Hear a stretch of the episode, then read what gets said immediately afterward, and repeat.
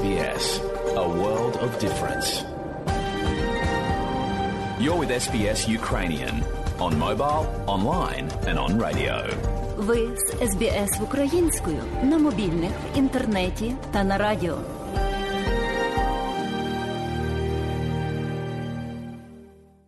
А далі, шановні друзі, у нашій україномовній радіопрограмі Вістки із рідних земель, з якими вас ознайомить сьогодні журналістка Людмила Павленко.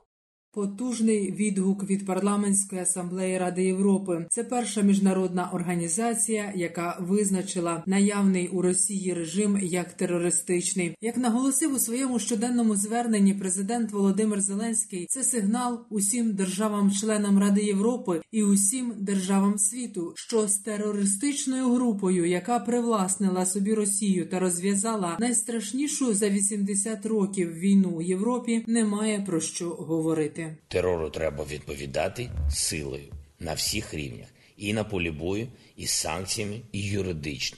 Ми створимо спеціальний трибунал щодо злочину агресії Росії проти України і забезпечимо роботу спеціального компенсаційного механізму, щоб Росія своїми активами відповіла за цю війну. Сказав Володимир Зеленський у своєму щоденному зверненні.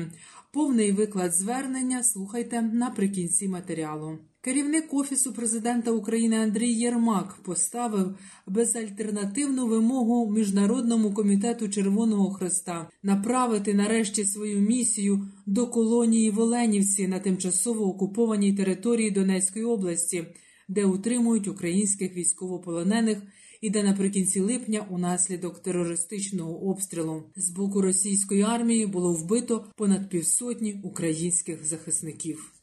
Готова чи ваша організація сформувати місію і виїхати на місце? Да чи ні? Росія може спробувати вчинити замах на захисників Азовсталі, які перебувають у Туреччині, або ж намагатися екстрадувати їх із країни. Про це повідомив повноважний посол України в Туреччині Василь Боднар. Зараз захисники Маріуполя поступово оговтуються від полону. З ними перебувають їхні сім'ї. Насправді хлопці відчувають себе ще досить вільно, адже нещодавно вийшли з під тих тортур, мук і обмежень, які були у них у полоні. Їм хочеться повернути повернутися назад у стрій, продовжувати боронити Україну, виконувати завдання, які поставить перед ними держава, розповів пан посол. Водночас Василь Боднар наголосив на небезпеках, які можуть чатувати українських захисників.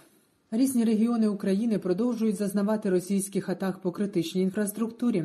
Останні масовані атаки росіян на Україну змінили погляди західних партнерів на цю війну. Президент Франції Еммануель Макрон назвав атаки на цивільну інфраструктуру України такими, що глибинно змінюють характер війни. Дві людини загинули, 12 дістали поранення внаслідок нових обстрілів російськими окупантами з Запоріжжя. Під вогнем опинилися знову житлові квартали та об'єкти інфраструктури. Повідомив очільник Запорізької обласної військової адміністрації Олександр Старух. У нас ніч пройшла відносно спокійно в обласному центрі. Разом з тим, в межах регіону не так все спокійно. Вчора у нас нещівно був обстріляний Оріхів. Обстрілювали просто пакетами градів. Сотні прийшло і снарядів, і сотні ракет. В одній з громад в Оздвіжівській громаді в школу зруйнували чергову. Ну тобто продовжують свою терористичну діяльність. До слова, шестирічній дівчинці, яку було тяжко поранено вночі проти 12 жовтня, під час російського обстрілу міста Нікополь ампутували обидві ноги. Про це повідомив лікар-анестезіолог місцевої клініки. Зараз дівчинка перебуває в стабільному стані. У подальшому їй знадобиться операція, реабілітація і протезування. Окрім неї, тяжко поранено і її маму та ще одну жінку.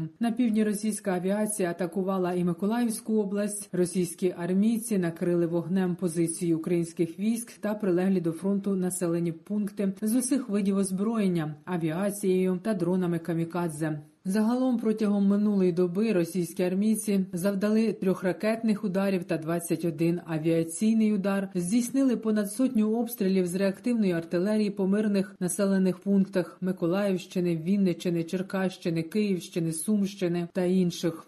За минулу добу українська армія відбила атаки російської армії на кількох напрямках фронту, зокрема на Донеччині та Херсонщині. Подекуди у Донецькій області російська армія отримала наказ призупинити наступальні дії. Українські підрозділи завдали втрат армії агресора у Запорізькій області біля Токмака та на Херсонщині. Там знищено півтори сотні окупантів. Повідомив у зведенні речник Українського генерального штабу збройних сил України Олександр Штупун. Авіація Сил оборони протягом минулої доби завдала 32 удари. Підтверджено ураження більш як 25 районів зосередження озброєння та військової техніки, а також семи зенітних ракетних комплексів противника. Крім того, наші підрозділи протиповітряної оборони збили 4 вертольоти ворога та 26 БПЛА. Ракетні війська і артилерія за минулу добу уразили 6 пунктів управління, 7 районів зосередження живої сили, озброєння та військової техніки, 4 склади боєприпасів. В зону вогневого ураження також потрапили позиції ворожої артилерії, РЕБ та інші військові цілі. Додам, що станом наразі на 232-й день повномасштабного російського вторгнення загальні втрати російської армії у живій силі наближаються до 64 тисяч. Найбільший за весь період війни російський масований ракетний обстріл пошкодив третину енергетичної інфраструктури України, розповів міністр енергетики Герман Галущенко. За його словами, енергетики разом з пересічними українцями роблять усе для ліквідації наслідків атаки з боку Російської держави, яка тероризує українців. Постраждала десь до 30% енергооб'єктів е, нашої, але з іншого боку, ми зараз максимізували всі зусилля для того, щоб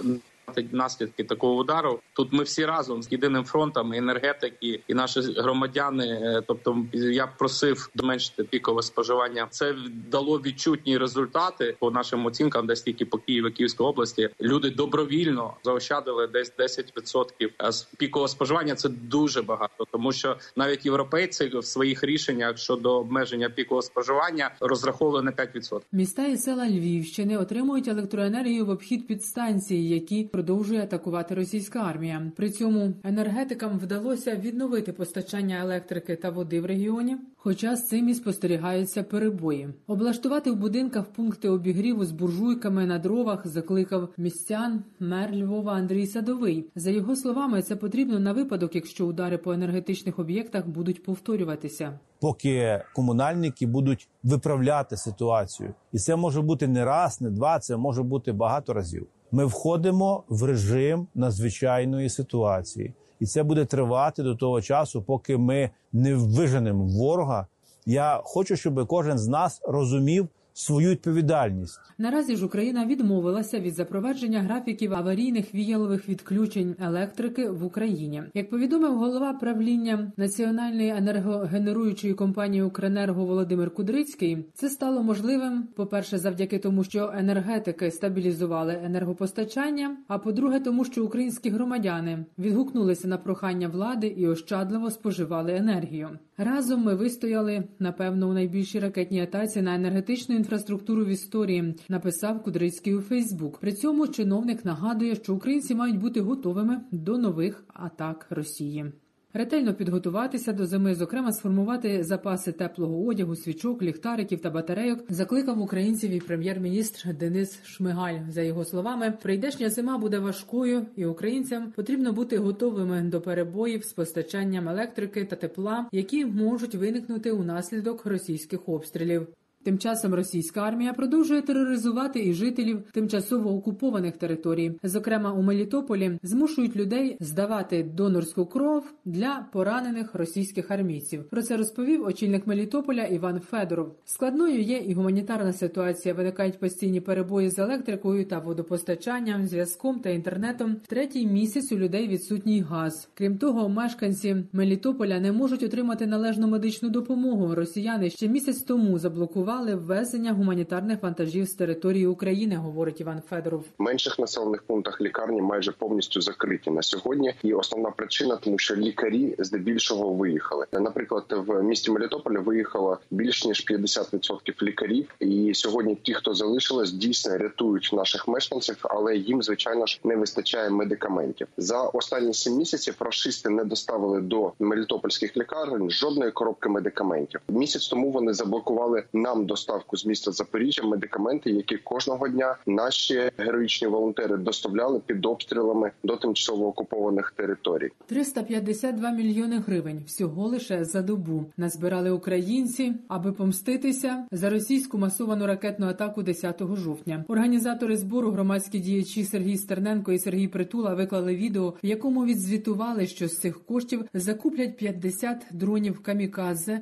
з наземними станціями на суму 100 мільйонів гривень. Решта грошей піде також на фінансування збройних сил України. 352 мільйони гривень зібраних коштів в рамках цього проекту. Фактично, ми на 250 мільйонів гривень перевищили очікування по цьому збору. І зараз, звичайно, у нас є великий челендж, як правильно, ефективно, раціонально використати ці кошти.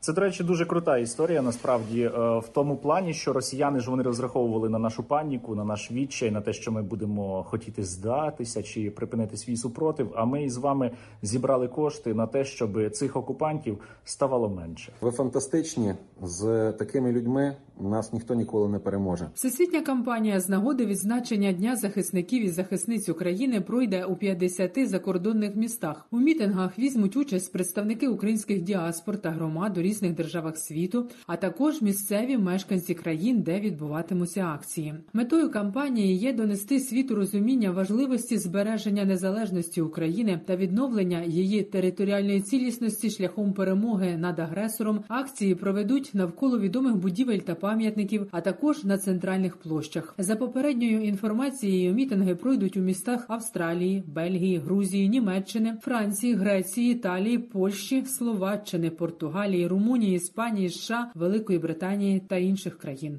Далі повний виклад щоденного звернення президента України Володимира Зеленського за підсумками чергового дня війни. Бажаю здоров'я, шановні українці. Сьогодні взяв участь в роботі парламентської асамблеї Ради Європи. Окреслив найважливіші для нас речі в досягненні миру і відновленні України і міжнародного правопорядку після цієї війни. Маємо і потужний відгук від ПАРЄ. Це перша міжнародна організація, яка визначила наявний в Росії режим як терористичний.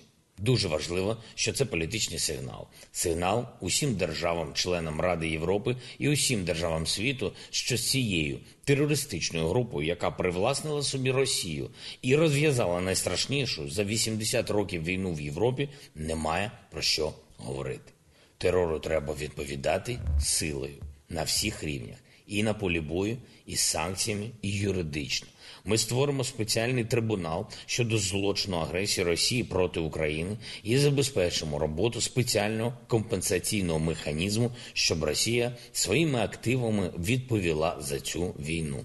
Я дякую всім нашим партнерам в Раді Європи, які працюють на справедливість для України і усього нашого континенту. Дякую нашій делегації в ПАРЄ за дійсно ефективну роботу.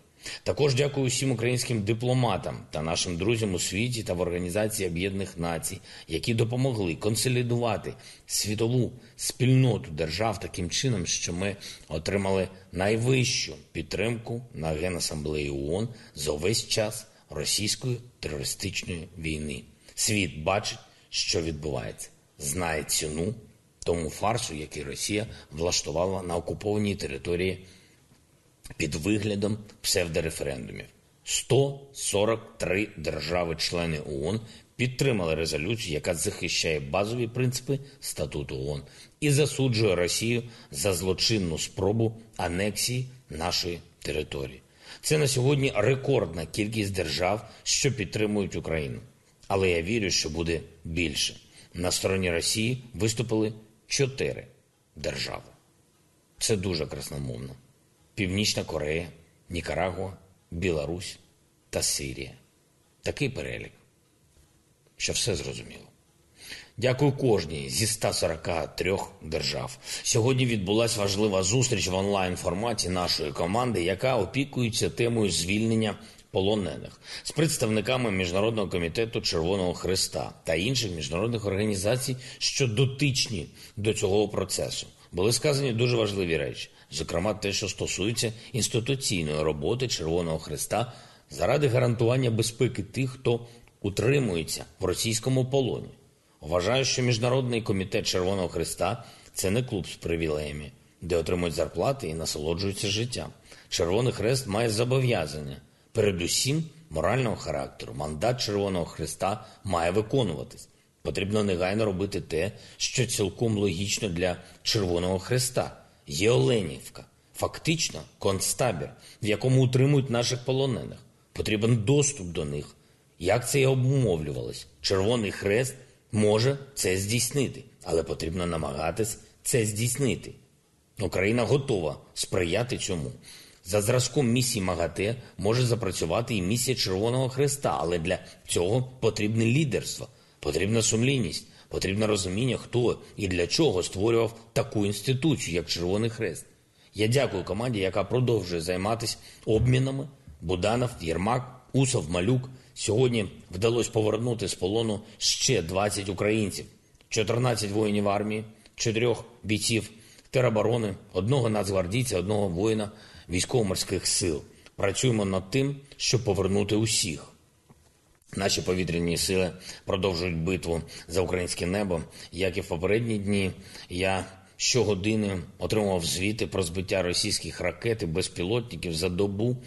11 ракетних ударів, збито 6 ракет у Миколаївській, Львівській та Дніпропетровській областях. Дякую всім, хто виконує це завдання. Пошкоджені об'єкти інфраструктури терміново відновлюємо. Також хочу сьогодні відзначити бійців 5-го окремого штурмового полку сухопутних військ, 1-го окремого батальйону морської піхоти і батальйону 4-ї бригади Національної гвардії України за вмілі та героїчні дії при обороні на Бахмутському напрямку. Цей напрямок і досі один з найжорстокіших на фронті. Дякую кожному і кожній, хто захищає там наші позиції, наносить відчутні удари по окупантах. Зараз Росія закидує на фронт тисячі цих своїх мобілізованих. Вони не мають суттєвої військової підготовки, але їхньому командуванню це і не потрібно взагалі. Вони розраховують, що мобілізовані росіяни зможуть вижити на війні, хоча б кілька тижнів, потім загинуть, потім на фронт доставлять нових. Але за цей час таке використання російськими генералами своїх людей як гарматного м'яса дозволяє створити додатковий тиск на наших оборонців. Це відчутний тиск, і я вдячний усім нашим воїнам, які його витримують. Вдячний і партнерам, які розуміють, що в таких умовах ми потребуємо збільшення оборонної допомоги. Я дякую всім, хто воює, працює і допомагає, захищаючи Україну. Завтра обов'язково відзначимо кожен на своєму місці один з найважливіших наших днів покрову, День захисників і захисниць України, свято усіх наших воїнів від древності до сьогодення, від козаків до повстанців, від усіх них до бійців сучасної армії. Завтра буде 233-й день нашої повномасштабної оборони і нові кроки, які наближають нас до миру і перемоги. Не розслабляємось, б'ємо ворога, дотримуємось правил безпеки, дослухаємось до сигналу повітряної тривоги, особливо завтра, і робимо все, щоб посилити Україну. Слава Україні! Людмила Павленко для Радіо СБС. І далі нагадуємо, що україномовна програма Радіо СБС щодня подає вістки з рідних земель та огляд новин бюлетеня СБС Радіо. Заходьте на нашу веб-сторінку www.sbs.com.au Ukrainian і також на нашу сторінку у Фейсбуці. Ви можете слухати наші радіопрограми також і через мобільні додатки App і Google Play. Слухайте Радіо СБС сьогодні і завжди.